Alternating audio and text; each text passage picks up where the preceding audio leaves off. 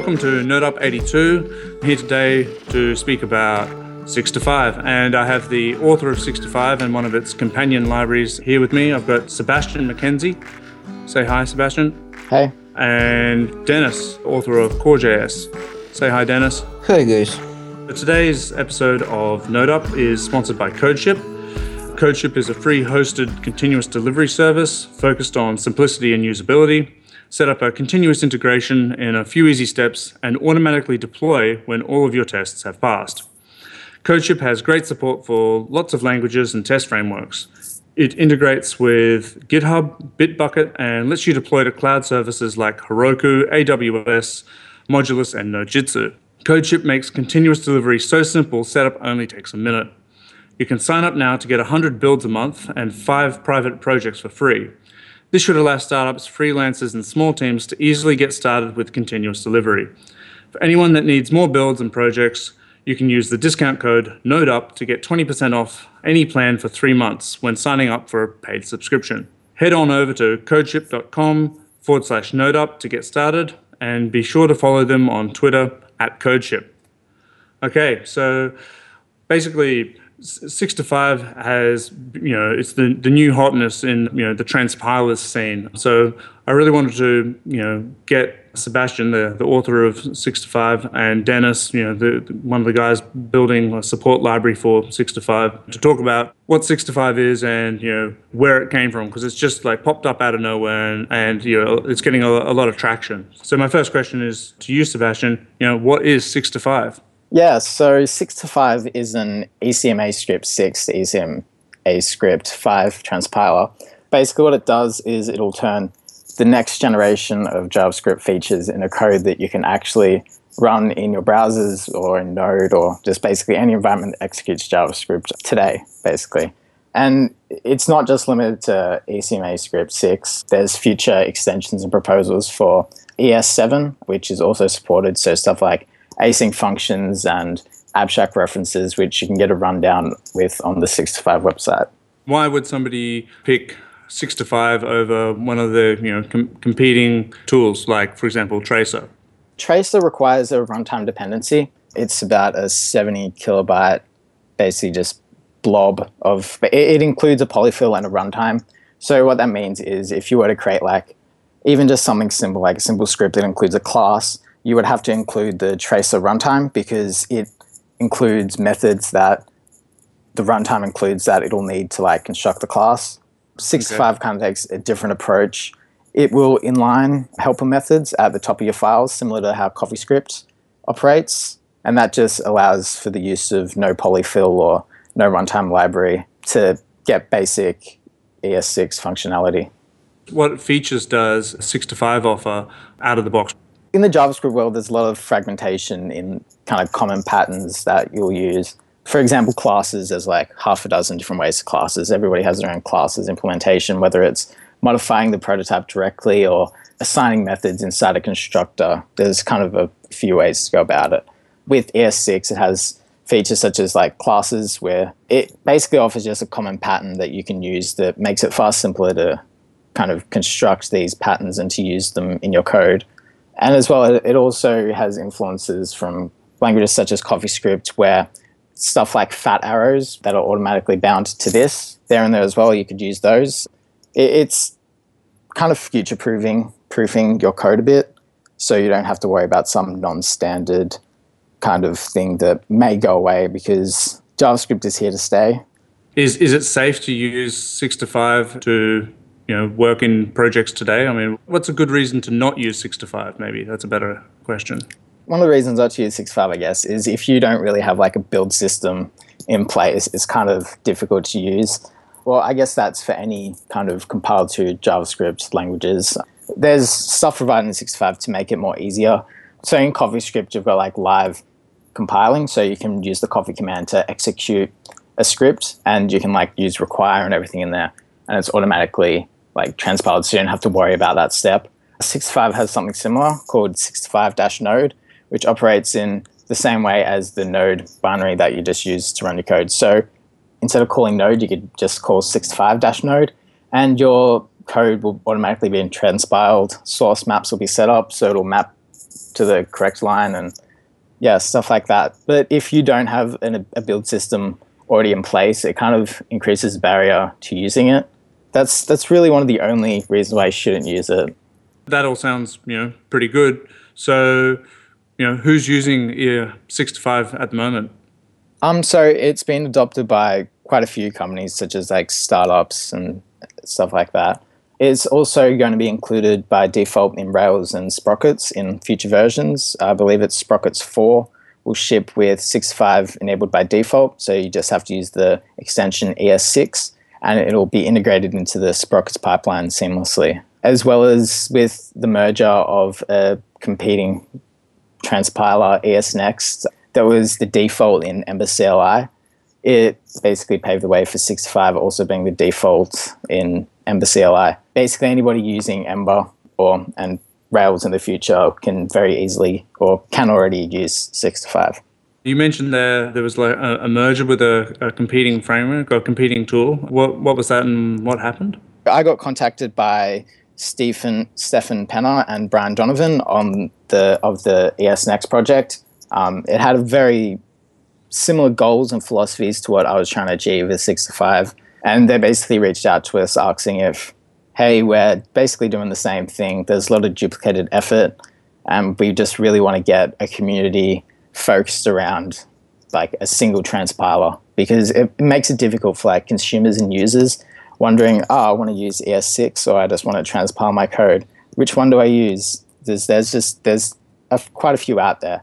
And so combining forces kind of gave us a it it focused the energies of both of our communities a lot and kind of consolidated a lot of work that was being duplicated. Yeah, uh, more of that. Like, there's so much stuff in the Node community uh, and the JS community, people duplicating work. Uh, so I think that you're setting a really good example there. You know, rather than battling it out to become, you know, the next coding superstar. You know, let's just all work together. I think it's a good good idea.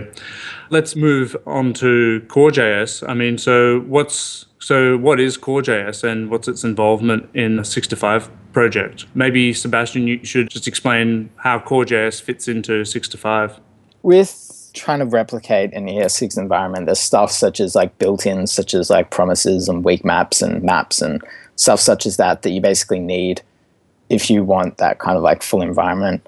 6to5 has always included a built-in polyfill just so it's easy for users like, oh, I want these features. And it's just like, oh, here it is, just require this and everything will work fantastically out of the box.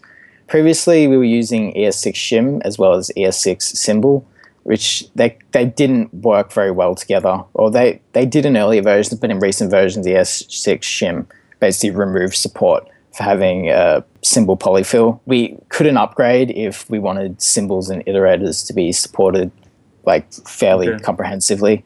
And so yeah. CoreJS provided a, just a, a polyfill or a shim or just a standard library that integrated with itself like perfectly.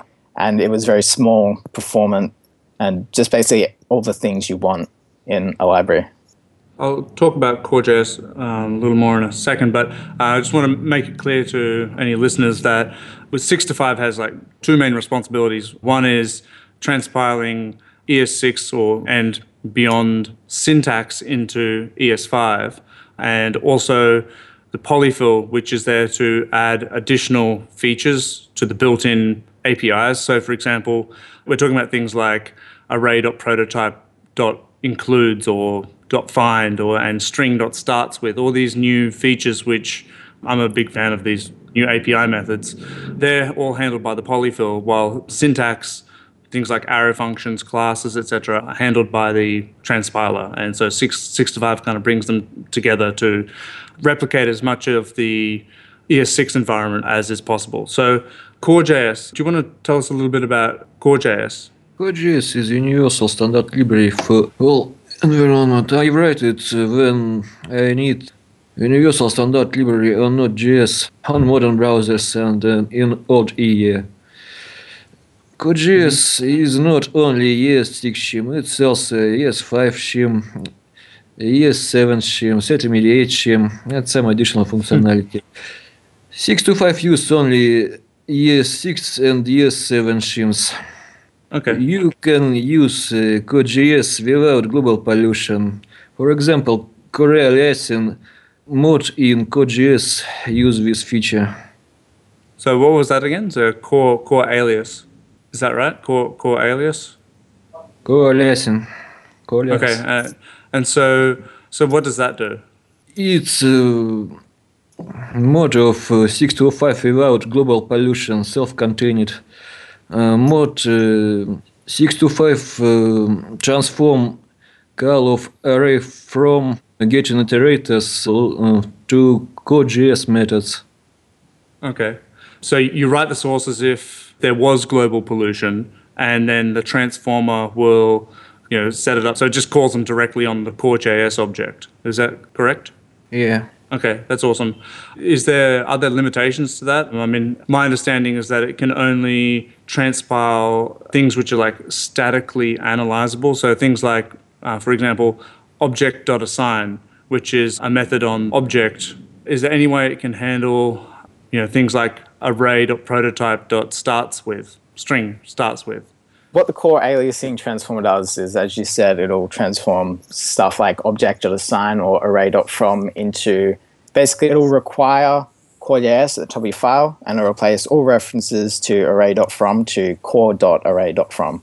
Right. Now this it basically allows you to use built-ins and ES6 static methods without basically polluting the global prototypes and stuff like that. It does have the added downside where you can't basically transform starts with on strings, for instance. This is mainly because you can't tell if something's a string or not. In the future, it might be possible to kind of determine what type a variable is and kind of transform that. I think when we were, we were discussing this in the 65 Gitter, I think you you mentioned something like you know perhaps through the use of flow types you might be able to better detect these kinds of things. So uh, that, that brings up another point. Uh, 65 includes a whole bunch of other features which aren't just ES6, ES7. What are those other features? It comes with JSX and React support out of the box. So you can use your JSX tags and it'll be converted or transpiled or compiled or whatever into the equivalent method calls. So it can be interchangeably used with something like Reactify. You can use 65 today with React if you just replace Reactify with 65ify. That's quite a mouthful. It has support for JSX out of the box as well as flow types, just to add kind of a comprehensive kind of ecosystem, I guess, and to provide for it. Because if you're using JSX, then you most likely also want to potentially use flow types. Doesn't make sense to support JSX and then some other type system. So that kind of narrowed the focus a bit to focus on one ecosystem instead of, yeah. What does 6 to 5 provide in terms of support for these things that I couldn't just get from, you know, using like another transpiler afterwards? I mean, so what what, what actually does 6 to 5 supply here? So six five basically supplies the both the JSX tag transforming as well as all the other ES6 feature transforming. JS transform and React tools, which you basically use today to transform JSX and React usually. It has kind of rudimentary support for transpiling ES6 features. It's not comprehensive by any means. It's, it's quite limited as well, whereas 65 kind of provides a lot out of the box. We're talking about being able to put ES6 features inside your your JSX templates. Yeah, yeah. And that's and that's something which you can't get without using the 6 to 5 JSX transformer. Yeah, well, you can use, as I said, React, the current React compiler, but it doesn't support as much. It's it's very limited in what you can do with it. One other thing I just wanted to ask is like, I mean, so how much of E ES6, ES7 is supported by 6 to 5? 65 basically supports every single ES6 syntax feature. There's a complete list on the, the 65 website. The only transpiler that comes close in support is Traceur. Hmm. It also has very comprehensive support, but basically all the other transpilers have very limited support where if you really want an ES6 compiler, you kind of want to support everything or, yeah. Yeah. What doesn't it support maybe is a, a better question. So stuff that you can't really like transpile stuff like object.observe and proxies and stuff like that. Like that's basically just out of the question. in transpiling, mainly because that's something that has to be done by the host environment.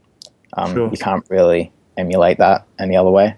What about this? Is I something I'm interested in is getting the tail call optimization. Is that something which is possible? I mean, I wouldn't have a clue on how, how to go about implementing that, but I've noticed that on the you know the Kangax you know compatibility charts that not one transpiler supports this feature. It's the, the only feature in the whole Kangax feature list which has no support anywhere. Why is that? It's quite complicated to kind of implement in a static analysis kind of way. There's kind of more lower hanging fruit to focus attention on instead of implementing tail calls. It, it'll definitely be a focus in the future as support basically is more comprehensive across everything. So it's it's it's not something which is like physically impossible. It's just tricky. Yeah, so it's not impossible by any means. It's just technically kind of tricky to deal with. I guess um, perhaps uh, if any any listeners potentially see this as a challenge, so you know it'd be nice to see I don't know six to five be the the first transpiler to support this. I don't know, it'd be cool. I guess that gives us a, a pretty good overview about what six to five is and what what Core.js is. One thing I'd, I'd like to add to that is because I've been using six to five in projects at NodeSource for the last probably well, we've been using ES6 for about six months, and we've been using we, we were first using Tracer, Traceur for a little while, but we switched to 6 to 5 mainly the, the, the main motivator was the fact that the code that came out of it was a lot more readable as in it just looks pretty much as if i would i would have just written that code in es5 and i have a feeling that like i mean that, that's not really an, an incredibly important feature but it makes things a lot nicer. Like so, when, when you're transpiling stuff with Traceur, I find that you know it's just like it kind of it mangles your code a bit. Yeah, six to five definitely has a, a bit of a, a leading edge in, in, that regard, and maybe this would be better suited for um, you know technical discussion later. But I'm wondering whether you know maybe Traceur started out because Traceur is a much older project. I wonder if it started out having nice, clean, readable code, but it ended up with you know less readable code as they decided to start implementing performance improvements. Because you know uh, when when you're transpiling stuff, there's you know potential for you, you could actually make the code faster. And you know if you, if you're thinking about all right, well I could make the code that I'm probably hardly ever going to read prettier, or I can make it run faster. Probably going to optimize for you know faster code.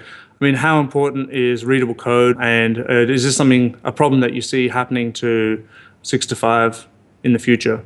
Well, it already is an issue, and I think it'll Okay. forever be an issue. Kind of balancing having readable code as well as performant code is pretty tricky, but it's definitely possible. As as we've experimented with adding in faster REST parameters, for instance, instead of using array.prototype.slice, it just uses a for loop that just loops over them and shoves it into an array. That's Yep. one of the instances where it's kind of taken the the kind of long form approach rather than having readable code. But it's definitely something that it's really tricky to balance, but it, it's definitely possible. Let's move into our next sponsor section. So, NodeUp's also sponsored by Lift Security. So, if you haven't heard of Lift Security yet, here's what some folks have to say. Pierre Valade, C- CEO at Sunrise, has said At Sunrise, we've been extremely happy with our, our collaboration with Lift. Their focus on JavaScript and Node.js is a big plus for us. The quality of the review is far superior to other vendors we've used in the past, and we will hire them again and highly recommend them. Peter Baum, Baumgartner, Baumgartner, uh, founder at Lincoln Loop, said, In addition to your security expertise, I was blown away by the uncommon amount of common sense you applied to the project. I was expecting to have several long discussions with you up front about how our business and product work. You figured that all out yourselves, and then focused your time on our most valuable assets and scariest scenarios. Thanks to this approach, your team is endlessly a turnkey security solution. If you're interested in hearing more about Lift's security auditing service or want to, bring a security first mindset to your team's development process, contact the Lift team at liftsecurity.io or at Lift Security on Twitter. Also, look for Team Lift at Node Summit in San Francisco and at SINFO in Portugal this coming February. What I wanted to talk about next is some more technical discussion about you know the internals of 6to5 and you know how it works and what are the components that go together to make 6to5 do its thing. I guess we already covered that you know there's a transp- transpilation part and a polyfill part. Going maybe deeper into the transpiling stuff, uh, how does transpilation happen in 6to5 and what are the key components? So there's three key components. There's parsing your code, transforming it, and then generating it back out again. For parsing, it basically it'll turn your code into a representation that can be traversed over and manipulated. It's referred to as an AST. And then the transformation process basically manipulates that tree. It'll use static analysis to kind of make your code as simple as possible. So if you do something that we realize, oh, hey, you're doing this, we can kind of simplify it a bit then that's that's basically where it happens. It's where the actual transformation of your code from ES6 to ES5 actually happens, or ES7, ES5 in the case you're using ES7 features. And then the generation process is actually turning that tree back into code that you can execute. It will try to retain as much new lines as possible. So if you have two new lines between two different statements, then it'll retain those through kind of comparing the new lines between the, the two statements and then just inserting them into the generator code. So it parses the code, transforms it, and then generates new code. I know that there's a lot of AST parsers out there. For example, there's Esprima dash FB, there's Acorn. What, what does 6to5 use? 6to5 started off using Esprima, but very quickly realized that the ES6 support in Esprima was very low. And the development of Esprima is also very slow as well. So if I wanted this to support this stuff, I didn't really want to be waiting around on the parser to support it. Luckily, Facebook have a fork of Esprima called Esprima-FB. It also supports stuff like JSX and flow types, as in passing those out of the box. 6to5 initially used those until basically ran into limitations where there was stuff that Esprima just or Esprima-FB just didn't support. And I got the suggestion to, hey, there's this other parser called Acorn that's much faster, supports more, and why don't you look at that? So after some investigation and doing benchmarks, it, it was much faster. It supported more. It was much more easier to read, as in re- the actual parser code, which kind of allowed me to make modifications where necessary in order to support more experimental features. So if Acorn didn't support something that I wanted to support, then I could just implement it myself, basically. Whereas in Esprima, the kind of learning curve was more high to actually access the code. So what you're saying is that you know we have our ES6 spec and then you know the the grammar for that is inside Acorn, which it uses to generate the AST. So you're at the mercy of Acorn to or, or whatever parser you use, AST generator that you're using to support and keep up to date with the latest version of the spec. So you're saying that with Acorn that you're able to add additional features and like change it if you need to. Have you done that? I mean, is that something that you've you've needed to do? Yeah, it is. So Acorn doesn't actually support JSX out of the box. There's another project called Acorn-JSX, which mm-hmm. the 6to5 parser actually uses. Now, 6to5 actually uses a fork of a fork of, yeah, uses a fork of a fork, which it kind of gets complicated, like pulling upstream, but it's been very nice so far because they're very supportive of, like, yeah. Um, Do you know anything about like the, the Acorn? I mean, where's Acorn come from? Who, who's behind Acorn? I'm not sure how to pronounce his name. Marijn Haverbeke. I'm not. apologies okay. if that's completely wrong. He's very experienced with kind of parsers. He's the author of CodeMirror, as well as a whole bunch of other JavaScript libraries. He's written books. So it's something you can trust, I guess. Cool. You've got your AST, you generate your code. Is there anything else that people should know about? I mean, if, if we were, if I was going to look at the 6to5 code base. What section should I look at? What are the most important parts? Yeah, so they're basically the only real three core components. They're very kind of aggregated or separated in the actual code base. So there's a generation folder which contains all the stuff that handles generation. There's a transformation folder that handles all the transformation stuff. And basically the only other thing is like kind of helpers that assist in the transformation, which yeah, In that transformation folder, I noticed that well, the transformers, it's a big list of things like, you know, arrow functions and, you know, classes and things like that. So that means that with 6 to 5, you you could theoretically just enable certain features that you want if you wanted to do that. It's modular, I guess, in that way. Yep, yeah. So you can basically disable or selectively enable anything. So if if the browser that you're targeting suddenly supports classes or arrow functions, you can just disable those transformers and it'll just output your code as is and it'll only make modifications to features that the environment that you're targeting hasn't nice. ha- I, I, wonder if we could i wonder if we could get something a bit like oh what's it called? Prefix auto prefixer. Auto prefixer for is, is for css and what it does is the api you say something like i want to support the latest version of every browser and it knows how to generate the prefixes. It, it knows what which what features the different browsers support, and it'll generate only the prefixes that those browsers need. So if you need the um, you know the latest version of everything plus IE8, you can tell it to do that. I wonder if we could get something similar for six to five, so that if I know that I'm only deploying to Chrome, for example, and I know that Chrome supports classes, for example. Well, I don't know that Chrome supports classes, perhaps something in the 6 to 5 system could be like, yo, we know that Chrome supports classes, so we're not going to generate that code. Because I guess that's one thing that I, I, worry about a little bit is that the browser implementation, you know, being a little bit different to the implementation in 6 to 5. Did that sound sensible? Yeah, so basically, there's, you're worried about variations between the, the way that the code that 6to5 executes works and the actual how it'll actually execute in an ES6 yeah. browser. Yeah. Yeah. So 6to5 is it's as spec compliant as possible. So it follows the spec as much as possible. So to kind of avoid those kind of regressions when you decide to eventually make the jump or disable certain features.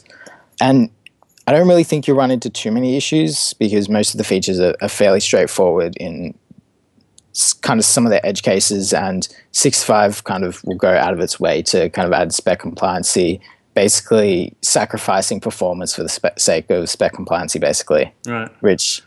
And there's, I think I've noticed there's a recent feature which allows you to actually disable that. Is that like loose mode? Yep. Yeah. So loose mode basically removes kind of some of these edge cases, which base it, it makes the code that it generates execute faster. So if you're kind of aware of the potential issues associated with some of this stuff, like like there's for instance in template literals, when you're using tag template literals, the object is frozen that it kind of generates. You don't really need to know much about how tagged template literals work other than basically 6to5 has the option to kind of remove that frozen functionality and will like heavily increase the execution of that code like tenfold. Because usually okay. the object being frozen isn't that big of a deal. But okay. in some cases where yeah, so most of the time it doesn't matter, and you kind of have the prerogative if you don't want that. I guess that's the thing. Like you know, the the assumption is that when browsers and, uh, and well, when JavaScript engines support ES6 features, that it'll be faster than you know the transpiled code, and you know perhaps as kind of like a way to sort of mitigate the fact that we're kind of living in uh, you know fantasy land, pretend ES6 you can say, all right, well, I'm going to go with a go halfway. It's not quite ES6, but I'm I'm happy to I'm happy to sacrifice not quite ES6 for um, for a bit of additional performance until we get like everything native. Back onto um, supporting different features across different browsers and like native support. Dennis, with the with Core.js, how does Core.js handle having native support for, for example, promises in, in the browser or in V8? Core.js use native promises if we support current spec. Also, we use uh, polyfill. Problem in other features, for example, symbols, we can create a new data type in JavaScript, but we can return object with uh, similar behavior. We can't realize real uh, weak uh, references for weak set and weak maps, but we mm-hmm. can store values on keys It's not really weak, but it's not leak for most cases. For example, for private properties. And what you're saying about the promise, and I, I noticed this in when I was looking through the you know Core.js source when you said that it will use native promises if they're spec compliant. So Core.js actually performs a couple of checks to make sure because there, there are i think chrome's maybe it's not correct today but at least at some point in the past the version of promises in chrome weren't well they weren't spec compliant so you actually check for that and replace them selectively only if they pass certain tests are there other features which are like that like that you've found in different engines there you know it supports for example symbols or maps but they're not not spec compliant how often does it happen before replace, I check it. I don't know what's the problem. Simple test before replace. I think that gives us a pretty good overview of technical decisions in 6to5. So yeah, let's move on to the next sponsor section. And yet. One of our oldest sponsors, And Yet, is celebrating seven years in business this month. They're super old. And Yet has been helping enterprise companies ship Node production since 2010. That's like 85,000 years ago in internet dog years. But these folks aren't Paleolithic programmers. They're also among the earliest adopters of the Hapi Node framework, with members on the team who are Hapi Core contributors. Eran Hammer endorsed. Eran Hammer approved. Okay, the next. Oh shit. this can be this can be edited, right? Sorry. Yeah, it can be edited. Anyway, and yet, oh shit, how? Just, just, just do it. Just anyway, do it and yet has a very special message for y'all. okay. That's what they want. They want that. Oh, that, that okay. That's what they want. They paid for that. Node, Node doesn't have the same problems as the dev platforms you might be used to, it's entirely new problems. There are just so many opinions on the best approach. Ask a dozen Node devs the right way to do something, and you'll get 15 answers. There's no size fits all solution with Node because the problems we aim to solve are subtle and varied. We want flexibility. And yet believes rather than subscribing to an opinionated set of best practices, teams need to find some good node practices and understand where and how to apply them. The gap in your understanding then is in where and how to apply the very good practices. This is an area where And Yet loves to help. And Yet provides Node and JavaScript consulting, specializing in the three A's authentication, APIs, and architecture. And to add another A to the list, they also created ampersand.js for a modular node style approach to front end JavaScript. Reach out at andyet.com and be sure to follow them on Twitter at andyet. Awesome. Thanks, And Yet. I just wanted to, you know, find out a little bit more about who's behind 6to5 and Core.js and, you know, who you are and, you know, what's your motivation. By me using 6to5, am I somehow going to be, am I selling my soul? Is this some sort of conspiracy trying to get me to start using JSX and flow types? Basically, you know, Sebastian, I mean, you know, where, why are you doing what you're doing? Who do you work for? what's your? Uh, I mean, uh, you've, you've, there's been like pretty much 24/7 commits going into that project. Uh, another question is, when do you sleep? So yeah, I mean, what's what's what's the go? I basically started 6to5 when I was finishing school. It was kind of what kept me. So hang on, how old are you? I'm 17. Oh my god okay, keep going, keep going. What have I been doing with my life?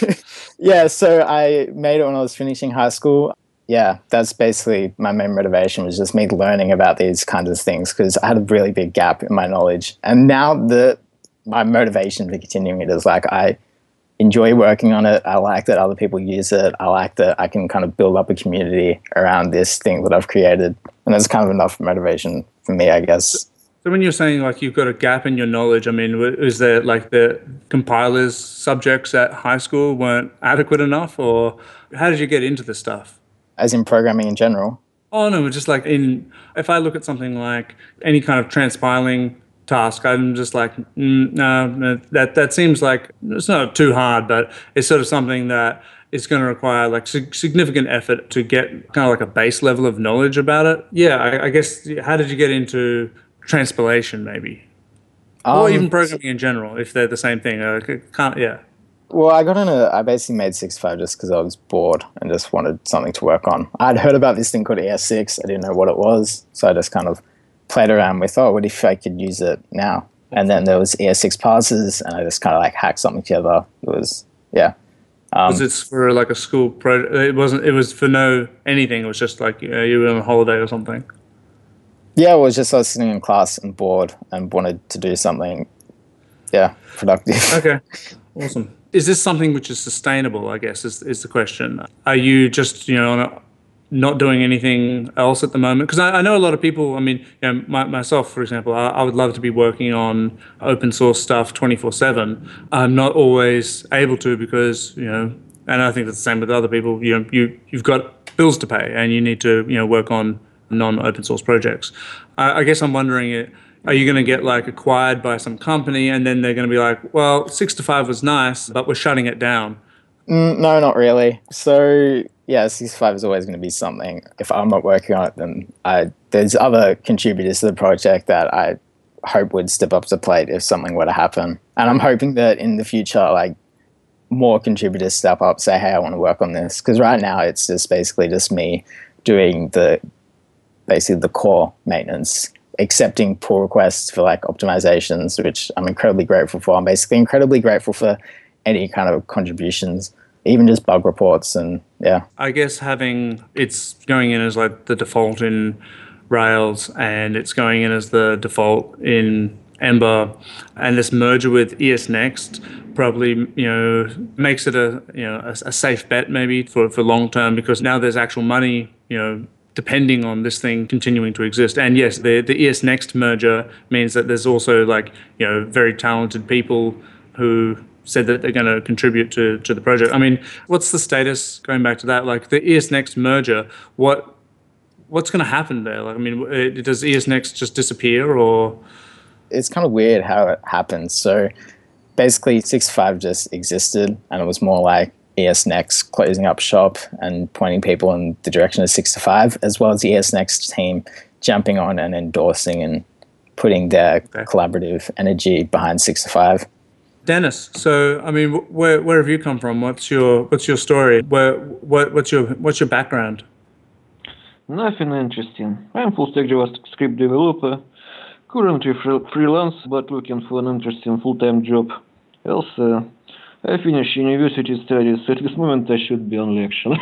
Is Core.js something can we see this sticking around for a while? And is is it, is it like a hobby project? I mean, it's a bit of a loaded question, and nobody wants to say no. Well, I've had enough working on it. Anybody wants to take it over? Nobody's going to say that. Tell us about like what are your plans for Core.js, maybe? I began right this project for some one my my last project. Any plans about Core.js? Most part of ECMAScript 6 and current proposal ECMAScript 7 realized in Core.js currently only refactoring and uh, addition experimental fun functionality. For example, iterator module TC 39 meeting November. Yes. November TC39 meeting discuss about addition methods to iterator prototype. It could be really interesting features, lazy chaining for iterators. How old is Core.js? I began writing two years ago, but published only two months ago. Okay. How often does the does the spec change, like the ES6 spec change, which requires changes to Core.js?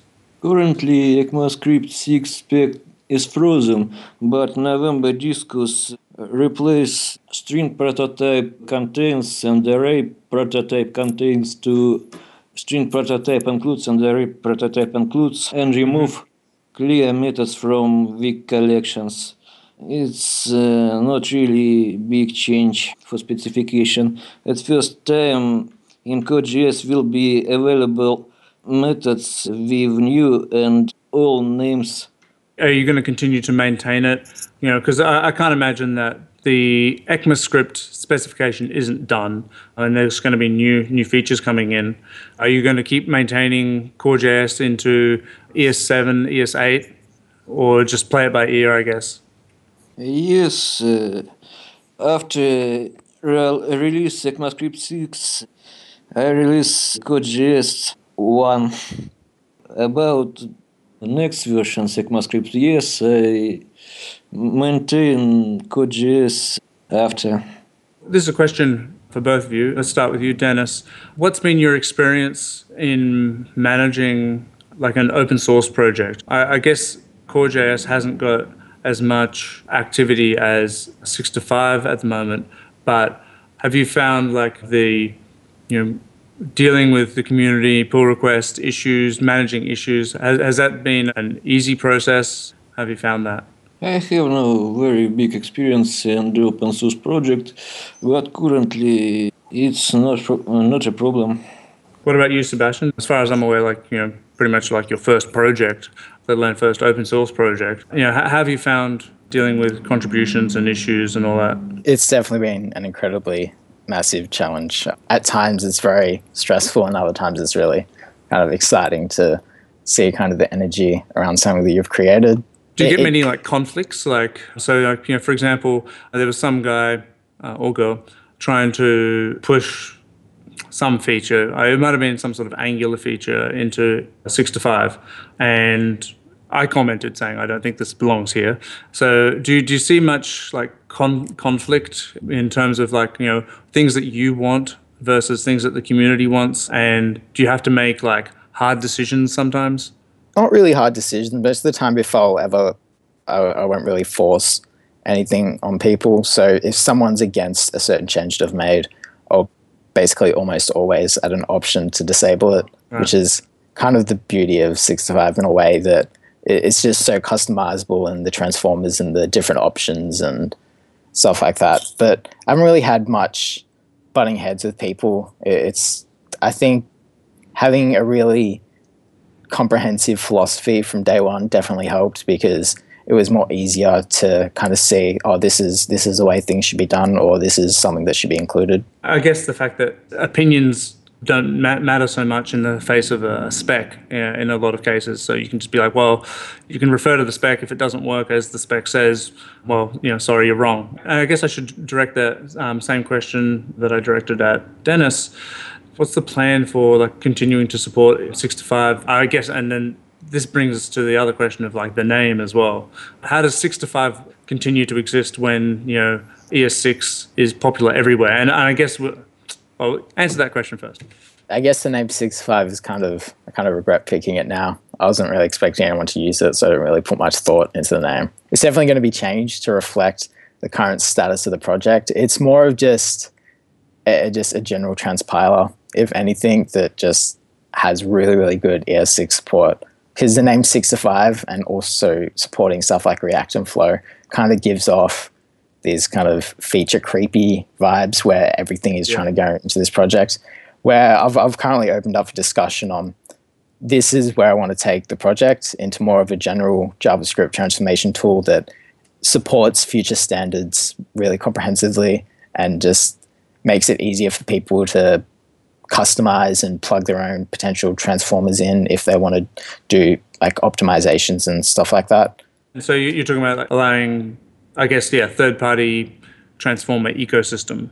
The transformer API that is based already in 6.5, it's very comprehensive and it allows a lot to be done with transforming JavaScript very easily. And there's also a lot of kind of ways that people could potentially use it, such as as I said before, optimizing your code, profiling it.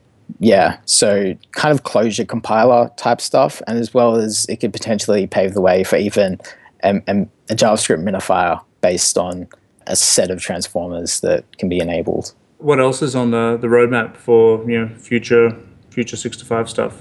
You know, a, a name change, third party ecosystem, third party transformer ecosystem. What, what what else is planned?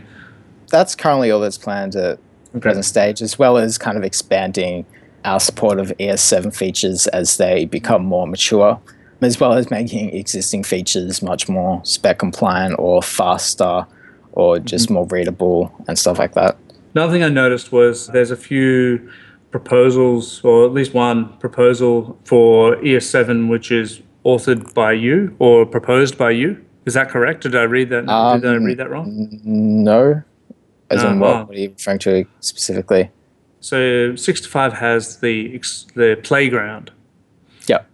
Those are like kind of like custom features which you've just implemented. You know, they're not they're not based on any spec. It's just kind of like just stuff you've pulled out of a hat.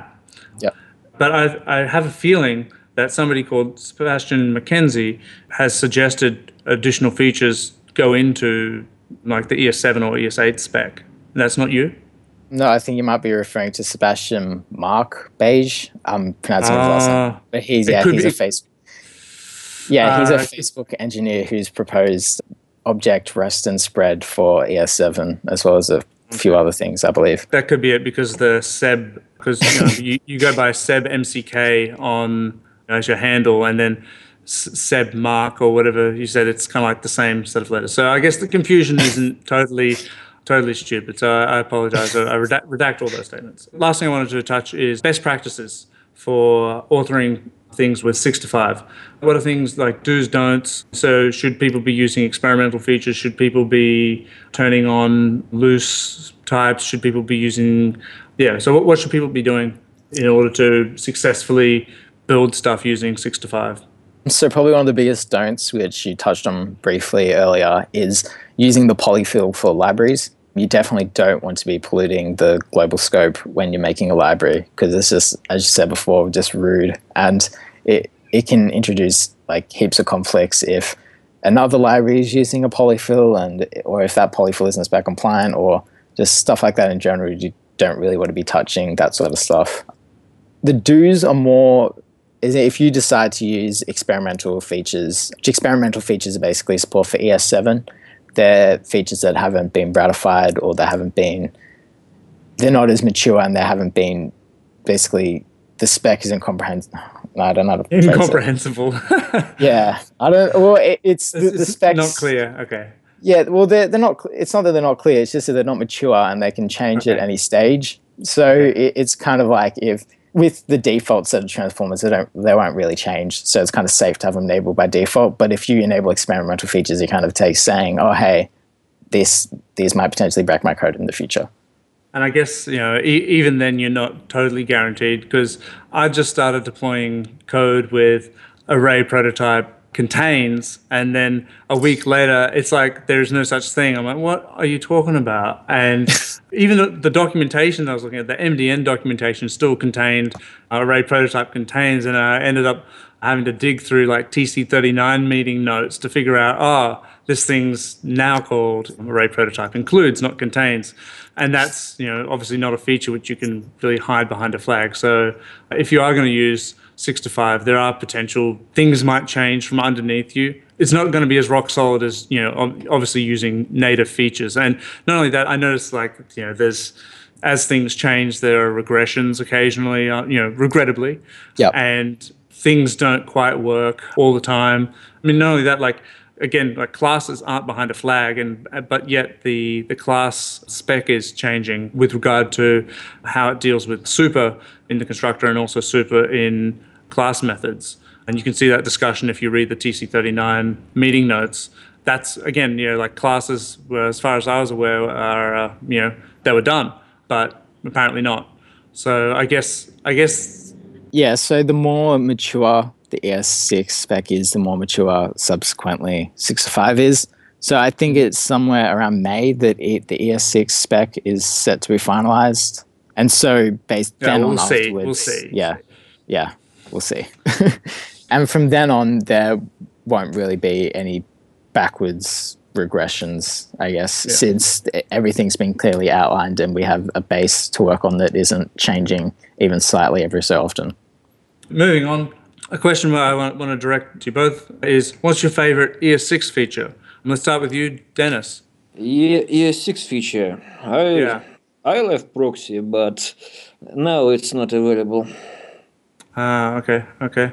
What about you, Sebastian? I have a favorite ES6 and a favorite ES7 feature. My ES6 feature would be arrow functions. Kind of like simplifies your code a lot. Um, yeah, it, yeah, instead of assigning self to this or binding a function, it or typing makes- the word function over and over Oh. again. Uh, heavens forbid or uh, Yeah. even just like if you were just to do like a simple map just wanting Yeah. to like multiply a number by another number you can just simplify it like so much arrow functions just. I was going to say the same thing. Arrow, uh, you've, you've blown it for me now. I'm going to have to think of another favorite feature.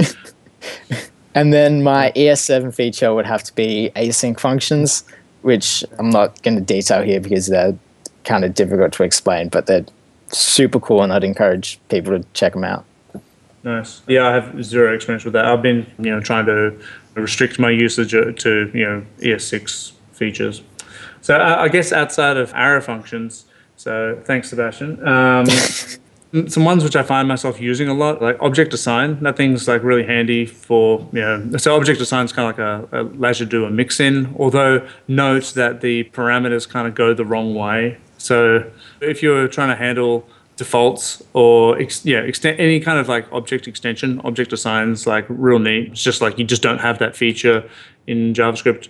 The thing I think I enjoy the most is probably um, uh, rest and spread operators, uh, being able to, you know, finally you can have some sort of sensible handling for, you know, variable arguments. And also, you know, if you've got an array of things which you want to use as the arguments to a function, you no longer have to use apply or call. You can just use the spread operator to I think it really helps um, you don't have to use arguments. And another interesting feature of arrow functions is that there is no arguments object.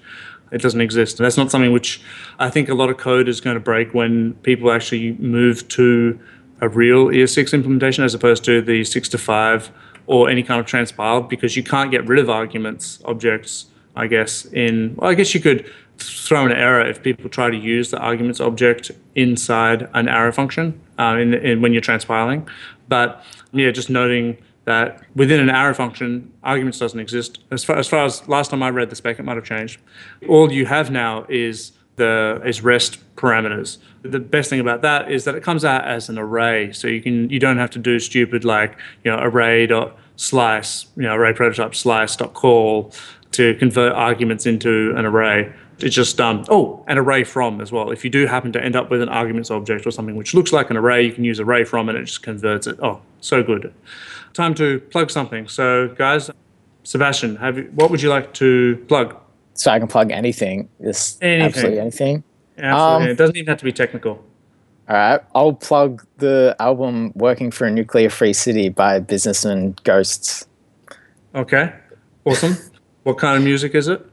It's called shoegaze, which is I'll probably get yelled at if I got the genre wrong. But yeah, shoegaze. don't. What? What does that mean? I don't even know. Okay, I will look into this. Mm-hmm. Is, is it like cool? Is it like what? What is it like? Is it rock music it, or? Oh, similarly, it's like instrumental, kind of like I don't know. I don't know how to describe it. it it's shoegaze. That's that's description enough, I think. Okay, awesome. All right, so Sebastian McKenzie plugging shoegaze. Dennis, what would you like to plug? Yes, I love rock music. I love shooting mm-hmm. and love JavaScript. Very good. Okay. So, Dennis plugging rock music, shooting, and JavaScript. Excellent. Uh, okay. What I wanted to do was plug some of my packages because I don't have any that are nearly as popular as Sebastian. So, I'm going to use this platform briefly to just promote you know, uh, one or two. I've been building a bunch of tools for helping you manage npm dependencies and just like get a little bit more information into what's happening in your node modules folders. So I have a package called package count. So package count, pkg count. If you run this from the root of your project, it goes through all of the node modules and figures out how many duplicates that you have of all of them. And so uh, I was very, very surprised when I saw how much duplication there actually was in my node modules folder. One project I'm working on at the moment has, there's a copy of this little library which is duplicated over 100 times and that's not the only one. There's multiple. It was like it was like I think I think it was like over 150 times. It also has the ability you can pass in a flag. I think dash dash du, and it'll calculate how much space is actually being taken up. So you'll note, notice sometimes your projects just take up an inordinate amount of space um, for no apparent reason, and you, will often find that the, it's because you've got 22 copies of uh, Esprima installed and they'll be the exact same version or slightly different versions.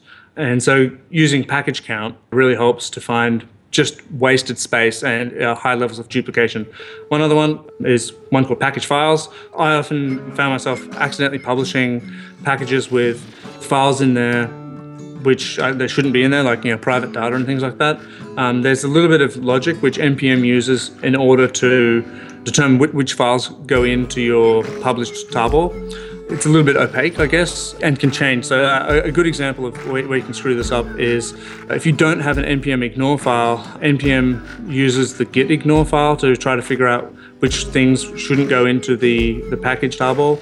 But if you introduce an npm ignore file, it no longer uses that. And so some things which were previously being ignored are no longer being ignored. I, I, think that's the case. Anyway, package files will list out everything which is about to be put into your package and also lists the size of them. So I'll often run this just before I publish to make sure that I haven't accidentally included like 20 megabytes of test data.